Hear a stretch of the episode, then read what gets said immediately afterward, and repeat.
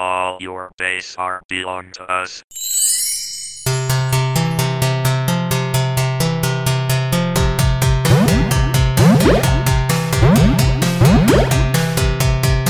Hello, and welcome to Fake Geek Girls, a podcast looking at nerdy pop culture from both a fan and critical perspective, encouraging the things we love to do better. I'm Missy, I'm a writer, and I've had the week from hell, and I think I have food poisoning. So, I feel like every opening, is- life is hard. yeah, it's been a long time since I feel like I've had a week that wasn't from hell.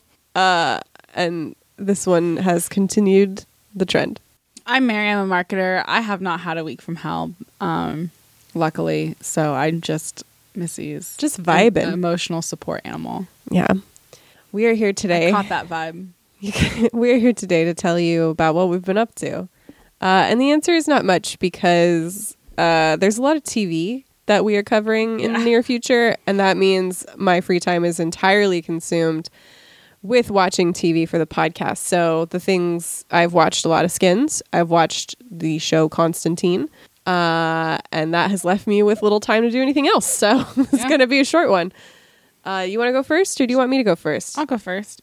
I read the book Scarred by Emily McIntire. Um, I read one of her books. I don't know if I, I think I talked about it um, previous called Hooked. And these are retell very extremely loose retellings of uh, the Hooked was about was Peter Pan, and then this one is The Lion King.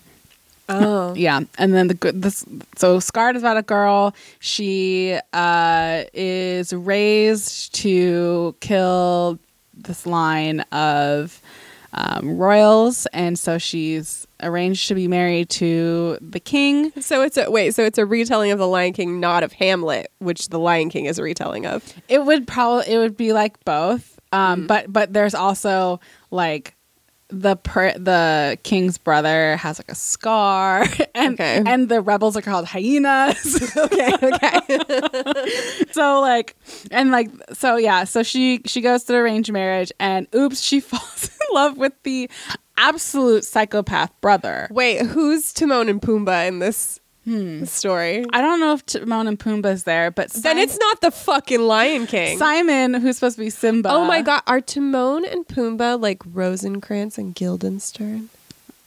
It's been a while since I read Hamlet. it's been a, too long that i cannot tell you hmm. Uh, no, there's like a there's a little boy. His name is Simon, and he um is they so briefly touch on not on Simon, but they so br- briefly touch on this. He is not only um a bastard of he's not only a bastard of the king, he's also black, and so like he can't rule whatever. But they call him like Little Lion, and he wants the tattoos that his uncle has. Um, who is God? What is his name? Scar. It's not Scar. Oscar. That's what it should have been. It should have been. But yeah, so she oops, she falls in love with him. He's totally like he is it's really weird because so in Hooked, I thought the I thought the romance like was a good progression of like it made sense that he like they fall in love. And that but this one was like suddenly he's in love with her. Suddenly he's willing to let himself die for her as opposed to like literally a couple chapters before was like, well, you know, I like her, but I definitely have to kill her. So it was it was it was weird. But anyway, so she finds out there's these rebels. Um, they call themselves they're hyenas, which is a derogatory word, but um, they ended up like taking it for their own, and they have to overthrow the monarchy, and then the prince will actually be the one in charge. And it's it's a wild ride, guys. it's a wild ride, and uh, the prince is not completely unlikable but he has he has such his he's inconsistent because there's I can get behind like he has like little empathy. Like he's he's using the rebels to get what he wants. He doesn't actually necessarily care about like giving them a better life but then he does care and he does have empathy. And I'm like you just got to choose one. He either is a psychopath that she falls in love with, or he's like a bad guy but like really a good guy, um, which is what it ended up being. And um, just stay consistent.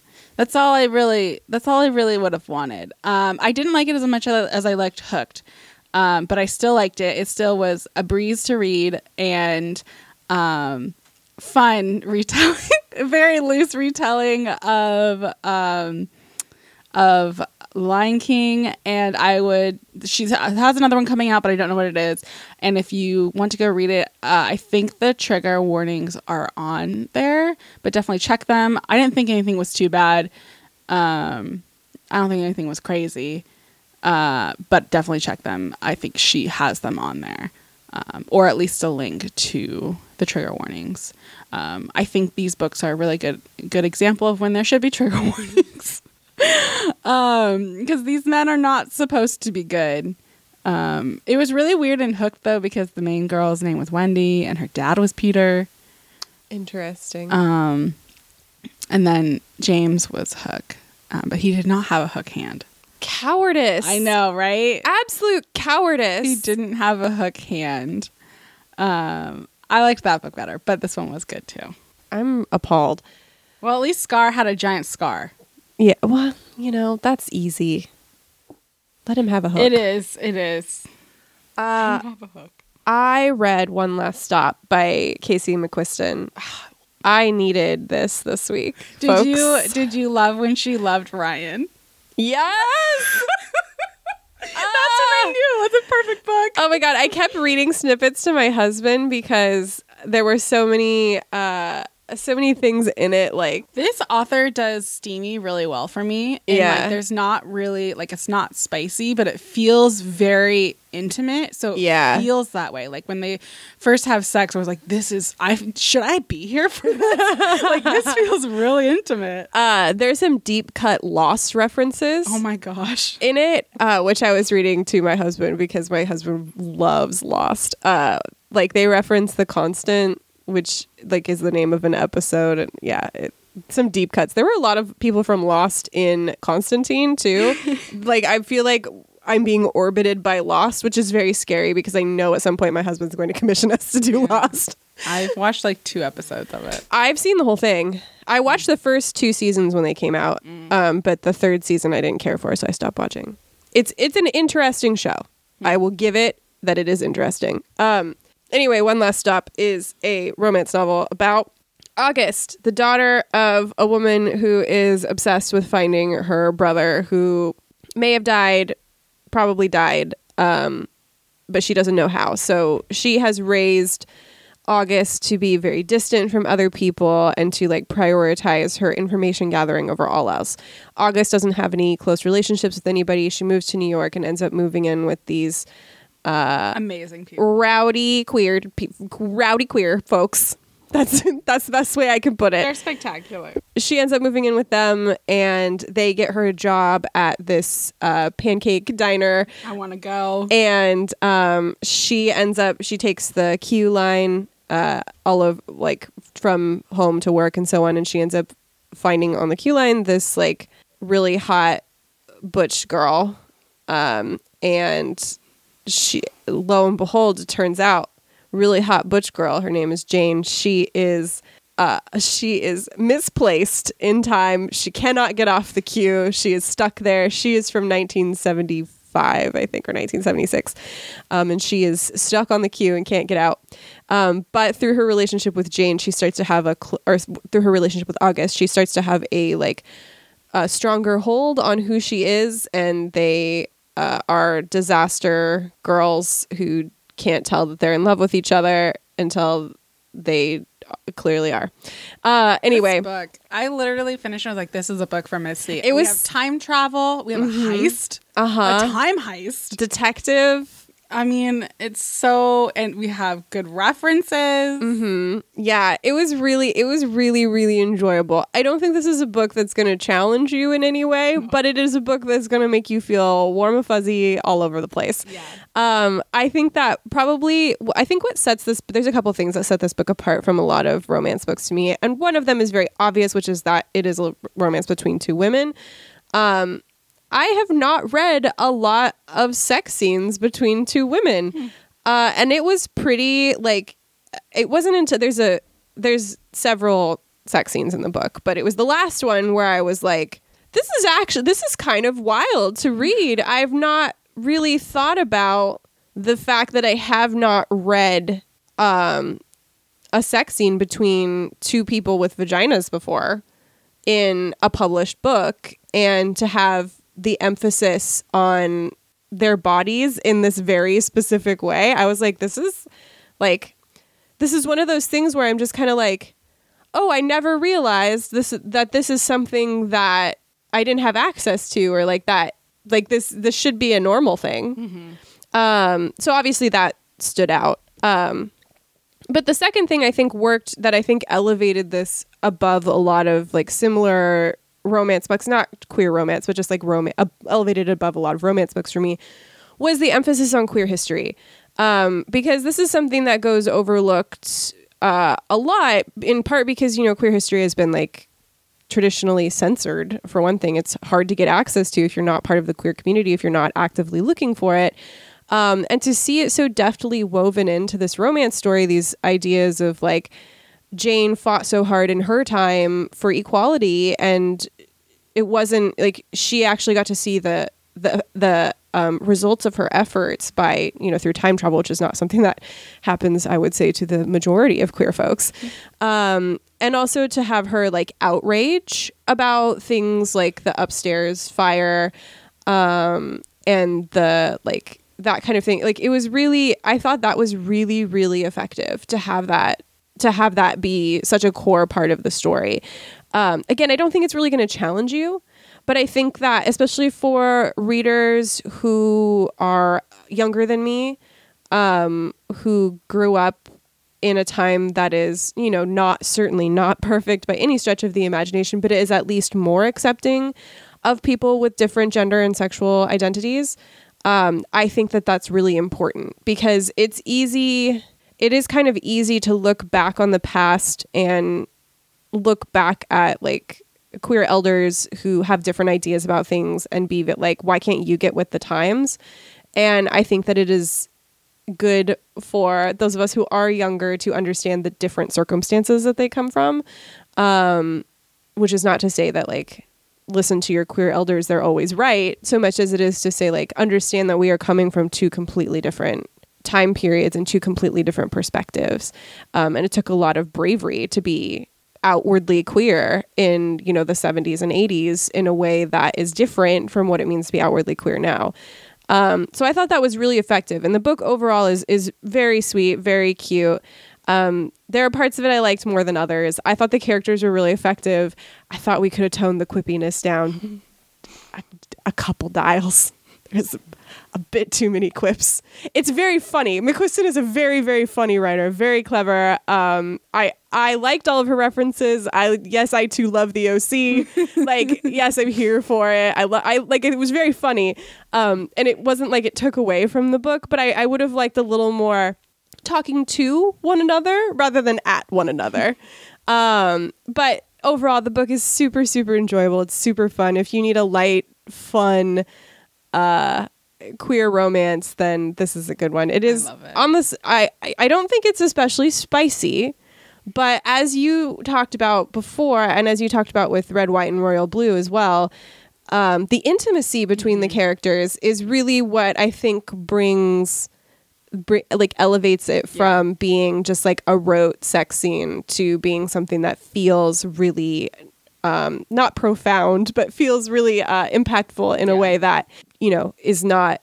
It's not necessarily like they're having really crazy sex or anything like that. It's more so that they're having really meaningful sex, and uh, I think that that is that is something that I value in a book. Like I appre- I would rather read, you know, two people who are like really meaningfully connected to one another than the spiciest wild stuff going on where I don't give a shit about the characters. Yeah. So no, there's a time and a place. And I, I think that she just does that intimacy so well. yeah. Because I felt it in, in Red, White, and Royal Blue, and I felt it in this where I just feel like I don't know if I should be here for this. yeah. There was no way I was coming out of that book not in love with Jane myself. I know. I, I'm just, I just, I'm like, Miz is gonna love this book. There was no way I could come out of that book not loving Jane. Now I feel like I too am in love with Jane.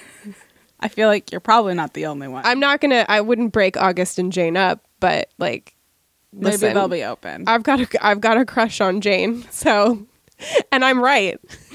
she is pretty awesome. Yeah. I cried like through the whole last fourth of that book. There was so much sadness in in the history of like the stories of what was happening, and it was just like it kind of like it kind of reminds me of um, Gone Home. Yeah. That's where it's like you think it's gonna be really sad, and then it's not, and then it's just like For I would say the first third of this book, I was like, I kind of hope it ends bittersweet. Like I kind of hope it ends bittersweet. I was I was kind of Yeah. rooting for it, and then I got to the point where it does feel bittersweet, and I was like, no, no, I actually want a happy ending. I know. Let me have this. Let me, just let me have this, and she did. yeah it was it was a joy it was a joy uh i think that it was delightful and if you want just a sweet fun queer romance it was wonderful. Um it's again it's not going to challenge you. You are probably already if you're listening to this podcast you're probably already on board with the ideas in the book. You're probably like yeah fuck gentrification. And like treat people with dignity.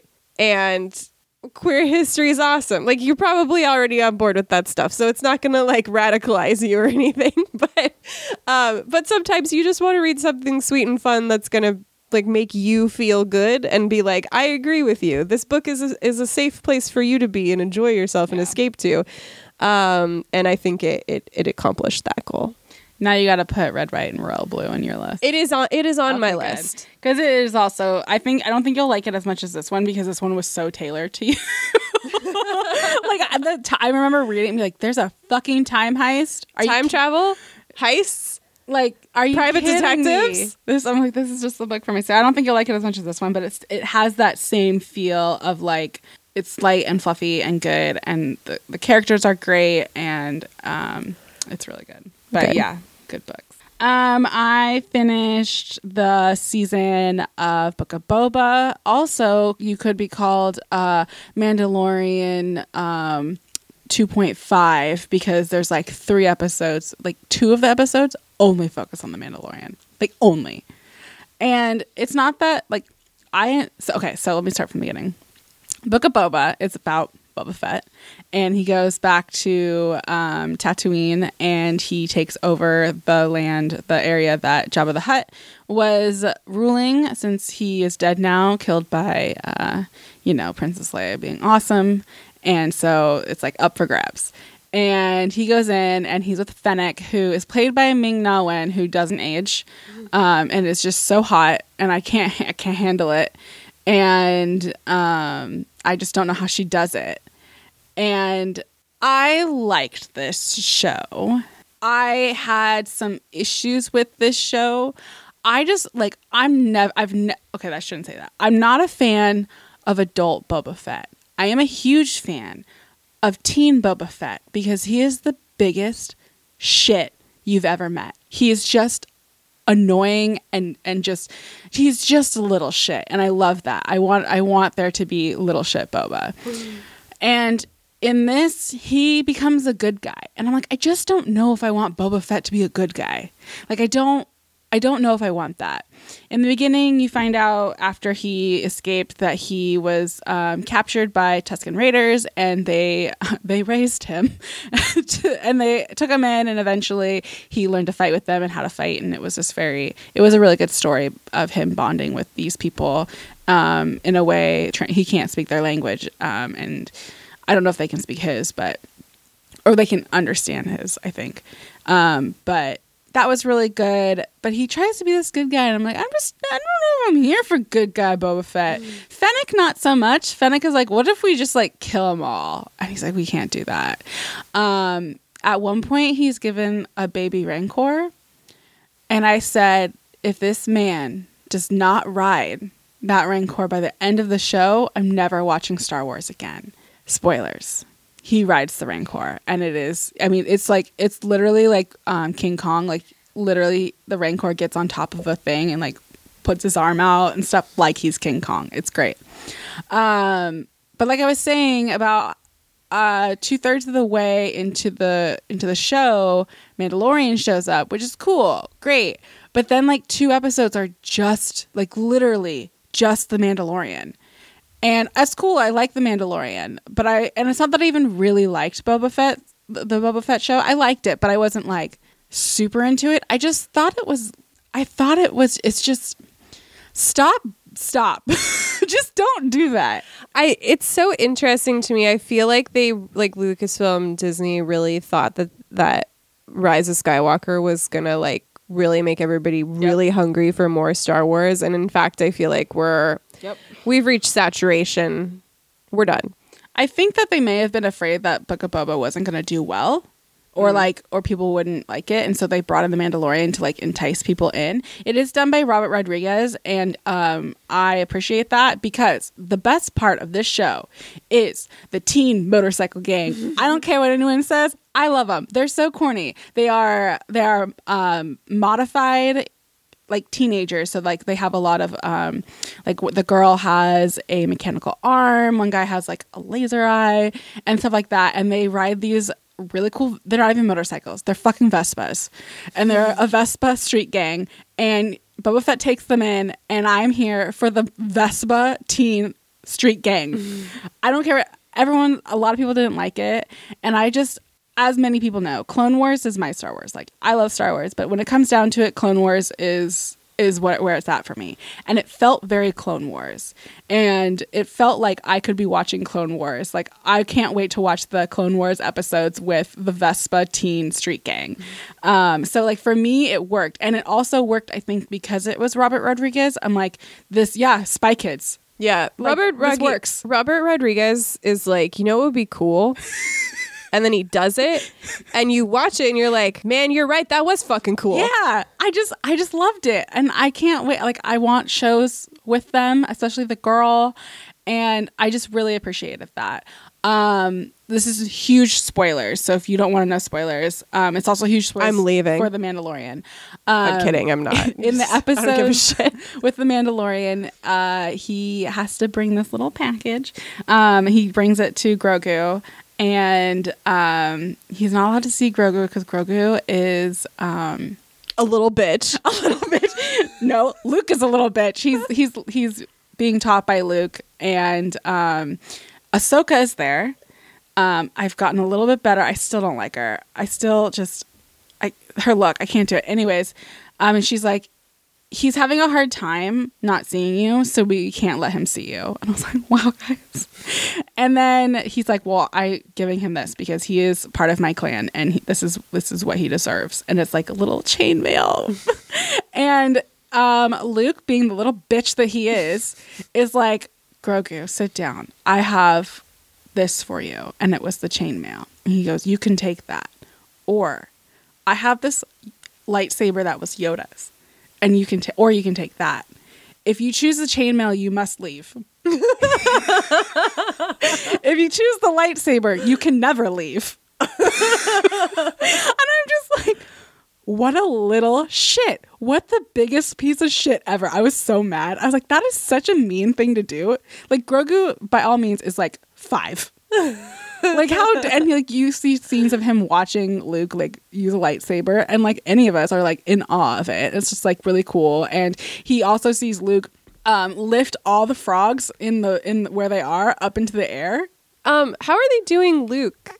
It's the whole like um what they did in like uh, uh Rogue One. I don't know what it's called. Stop.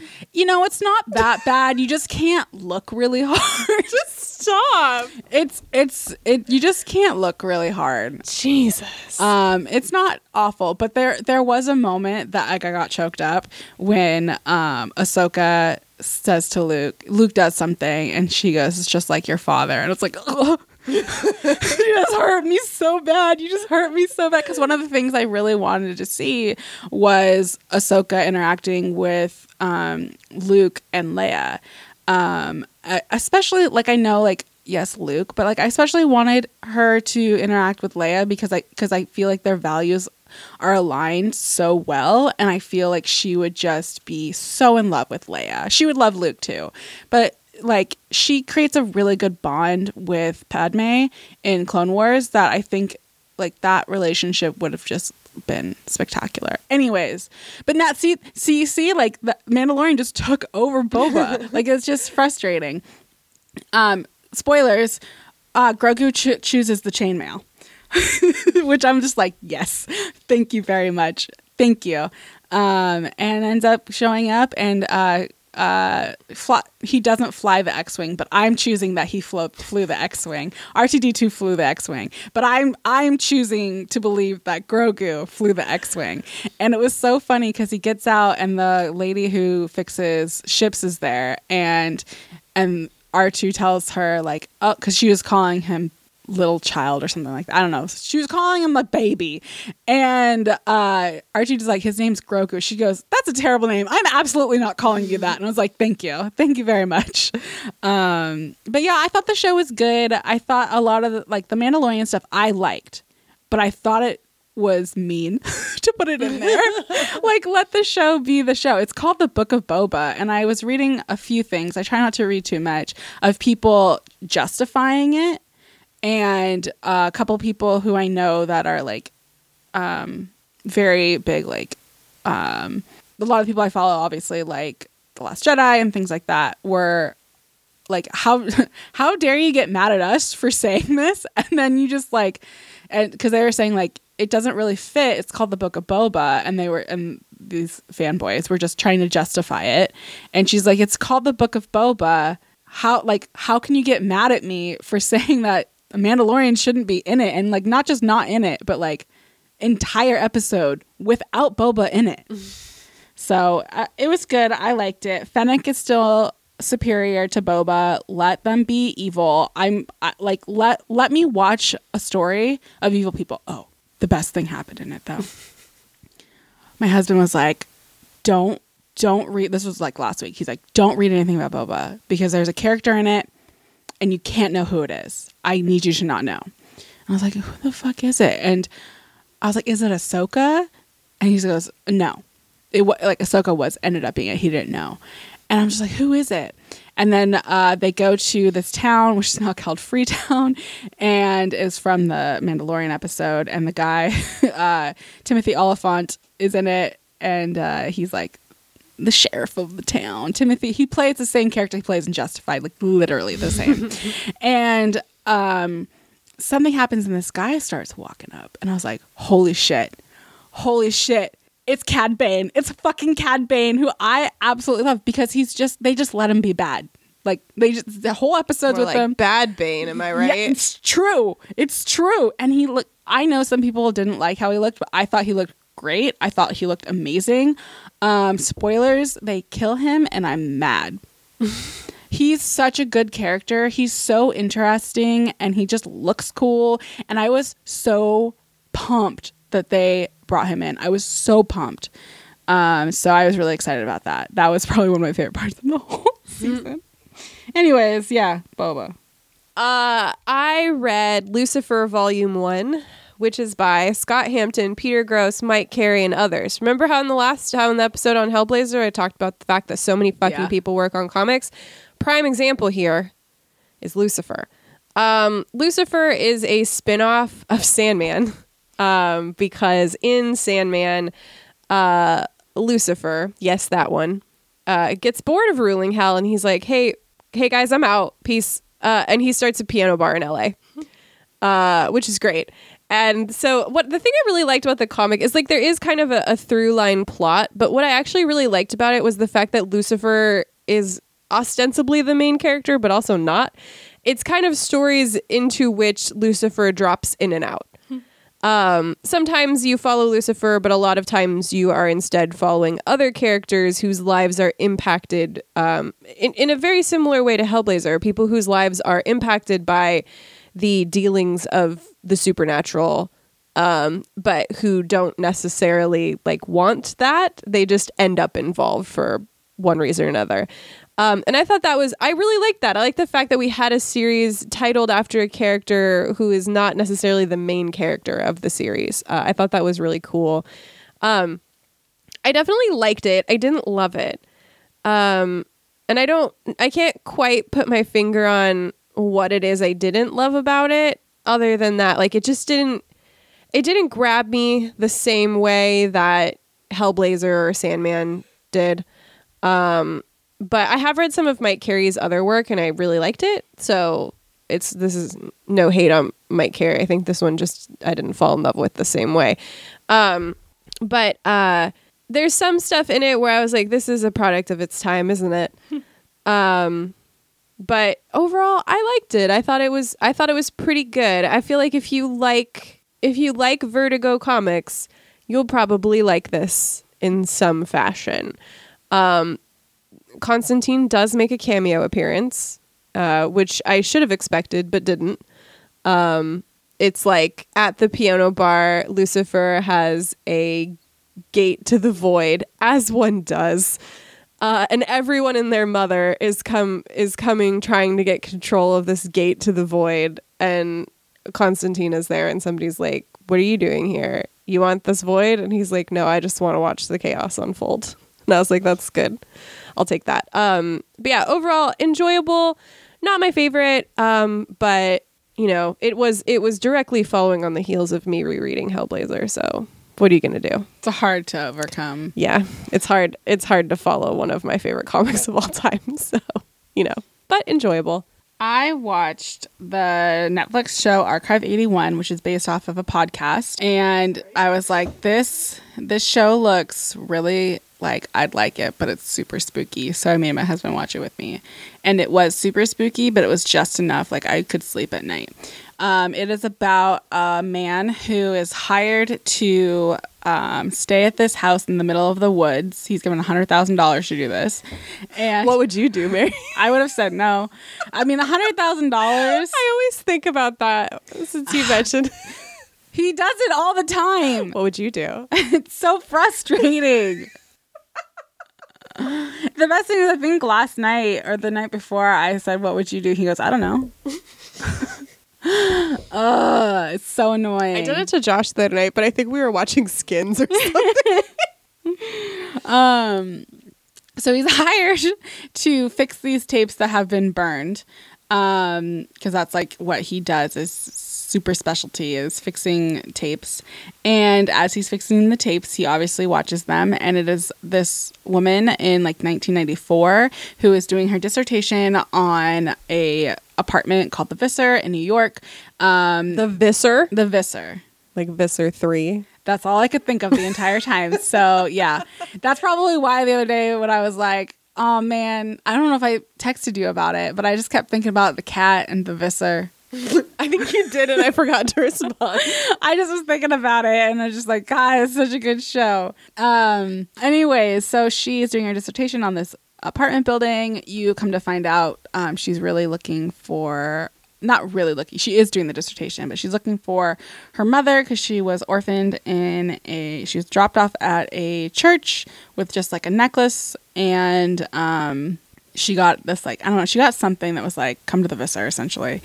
And when she's there, she records everything, and some weird shit starts happening, like music that like hurts for her to listen to.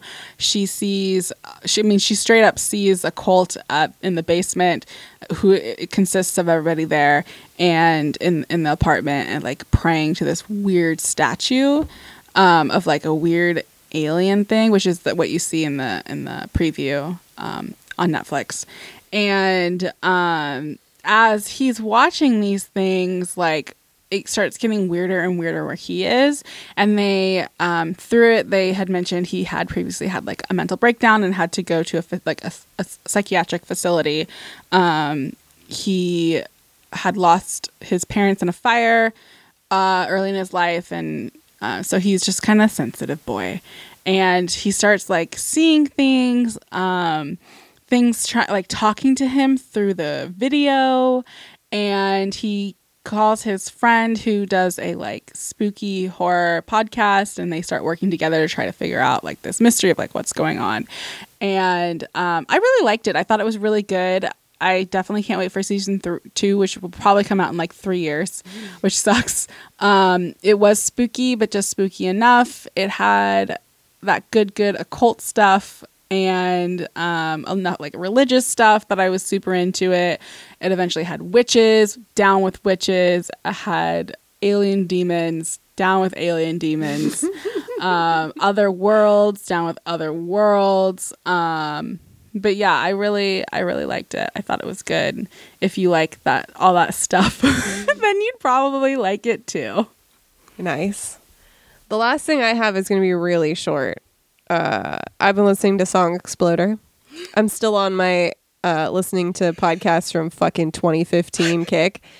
Uh, Song Exploder is a podcast where the host, uh, Hrishikesh Hirway, interviews um, different musicians about a song from them and they take the song apart. So like you can hear the like very specific pieces of it and how the whole thing came together. So the story behind the song but also parts of the song in isolation that you wouldn't otherwise hear.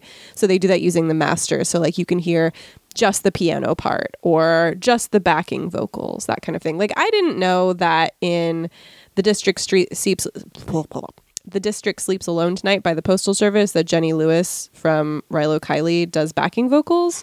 And once i learned that it was like fucking my brain exploded because i was like holy shit i love jenny lewis. It's no surprise that i fucking love this song by the postal service. Um so if you really like music and you're interested in like how music gets put together i think it's really great for that. Um I know there are some songs that I have listened that like I've listened to the Song Exploder episode on it and it has like totally changed my perspective on that song.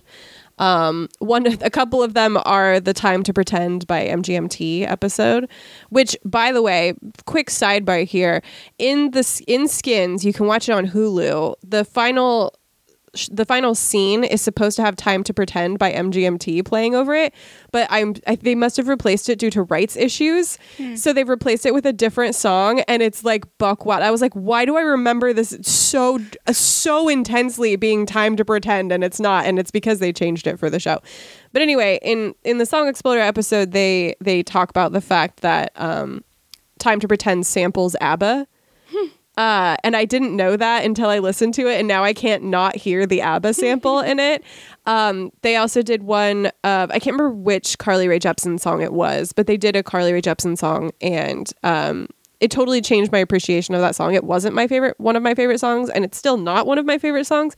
But I have a new appreciation for like how the song was put together, and I can like hear the different layers of sounds that go into it. Um, so it's a really great podcast if you like music, and they cover a wide variety of types of music. I think right now I'm listening to the episode on the theme from The Martian. Huh. The episode on the theme to Legend of Korra was also really good. Um, so if you again, if you like music or you're interested in like how music is put together, I think it's I think it's really good. Um, I've also been listening to. I'm still listening to um, philosophize this. I just listened to the series on the Frankfurt School, which was really good.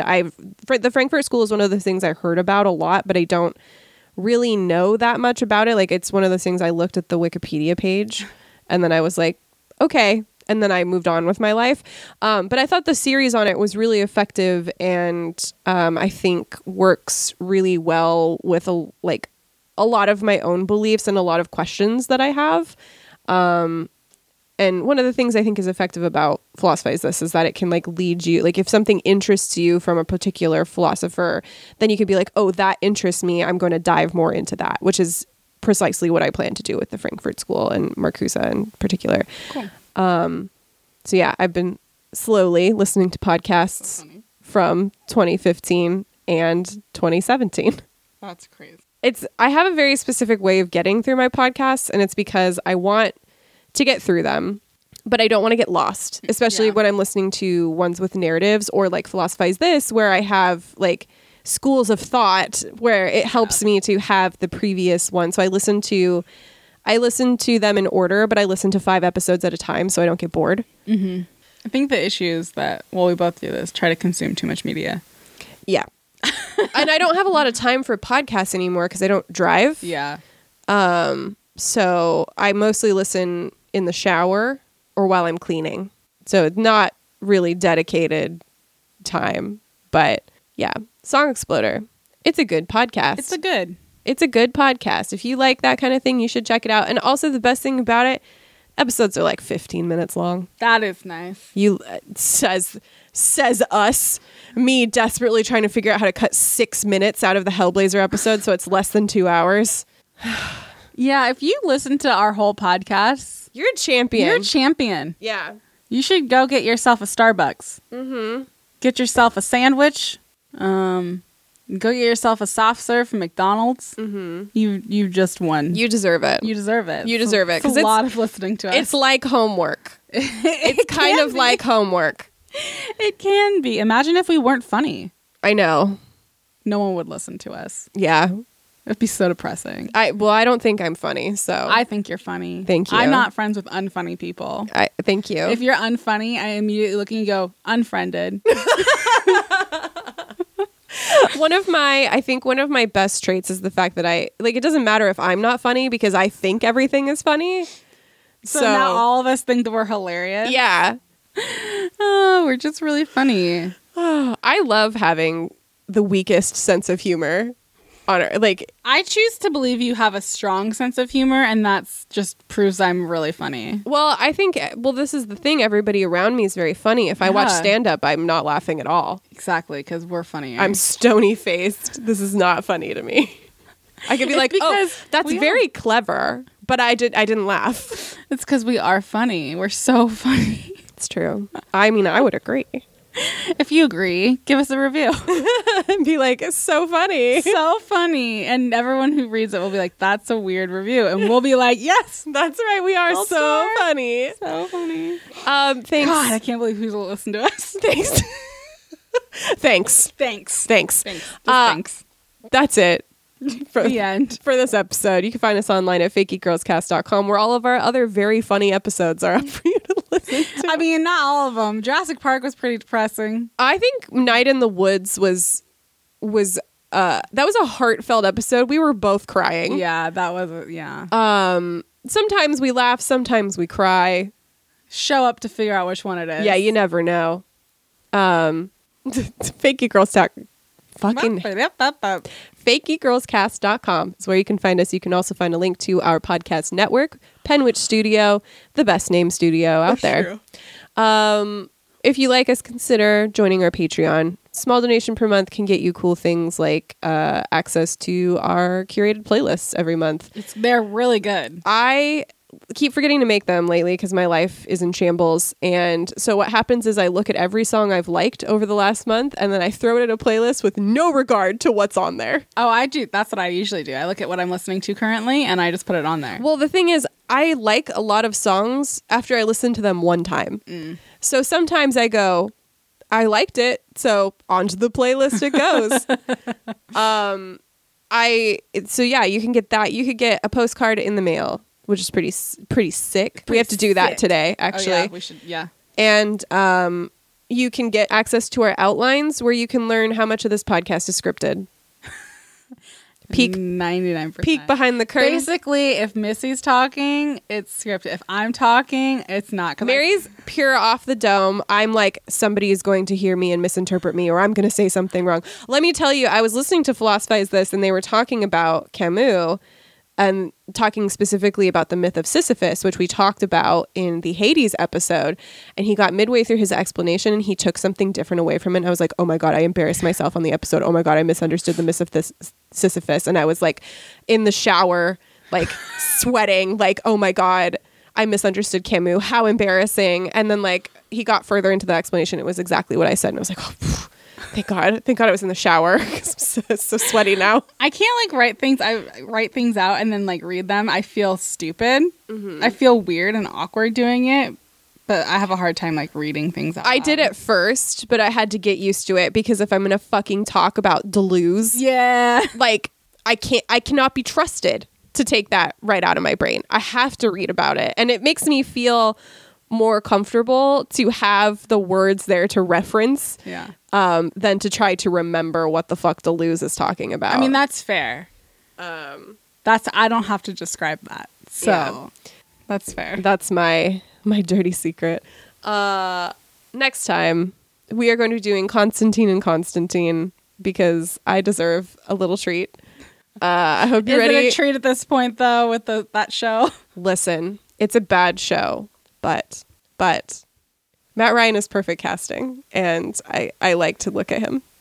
So It's fair. so you know what? It is what it is. I think that the biggest downfall of all of the Constantines is that Kaz is not Chas. Kaz is not hotter. Chas. Chas is not hotter. I mean, I think that's true to the comics. He he I looks yeah, he I looks like a dad. I just still want him to be hot. I mean, that's fair. Um, I need. I just. I just want it. Yeah, I think that's fair. I if think they're gonna take other things out and change other things, they could at least give me this. yeah, hot hot justice for hot Chas. Yeah. Yeah. Um, Everyone else in it's hot. that's true. I wish the show would not be a coward and let John and Chas kiss each other. They I wish to. the show would not be coward. Period. Yeah, I think that's that's fair. Uh, we'll talk more about that in our upcoming episode. I hope you're ready for some spice. I'll let you divine what I mean by that. Is it spicy opinions? Is it spiciness? It's probably both. Is it a little bit of both? Perhaps. Only time will tell. Uh, next, after that, we're going to be doing skins. Okay, full disclosure here. The goal was to do all of the seasons of skins plus skins US. I'm a little afraid of my ability to get all of that done, so we might be cutting the US skins. I think that's fair. Uh, I cleared it It's with not as good. my husband. Commissioned the episode, and I said, "If we can't do the US, is that okay?" And he said, "God, yes." So it just depends on how much I get through. We might not be doing the US version. I think the US one to say is less authentic. Yeah. I'm in I would be interested to watch it and compare and see what Yeah. works versus what doesn't, but it's just a matter of uh that's a lot of fucking TV. Yeah. It's a lot of fucking TV. A lot of fucking and a lot of TV. It's true. Uh after that we'll be doing the Fruits Basket manga. Again, it's really long. I hope we can get to it. Maybe we'll have to push it back. We might have to push it back and maybe we'll put Eclipse in front of it because that's only one book as opposed Yeah. to 35 volumes or whatever. We'll see. We'll keep you updated. We have to put our ourselves first. Yeah, that's right. Uh, after that, Fruits Basket anime, and then Eclipse, or Eclipse before those things. We'll find out. We don't know. We don't know anything. Head empty. Head empty here. This is, I, I mean, I've got nothing in this. I'm floating free in this episode. Yeah. I have no script. This is why I Missy needs to This is why I script, because otherwise I don't know what the fuck I'm talking about. Anyway, goodbye. I'm not even gonna say anything. I'm gonna leave it at that. this is the one time. goodbye.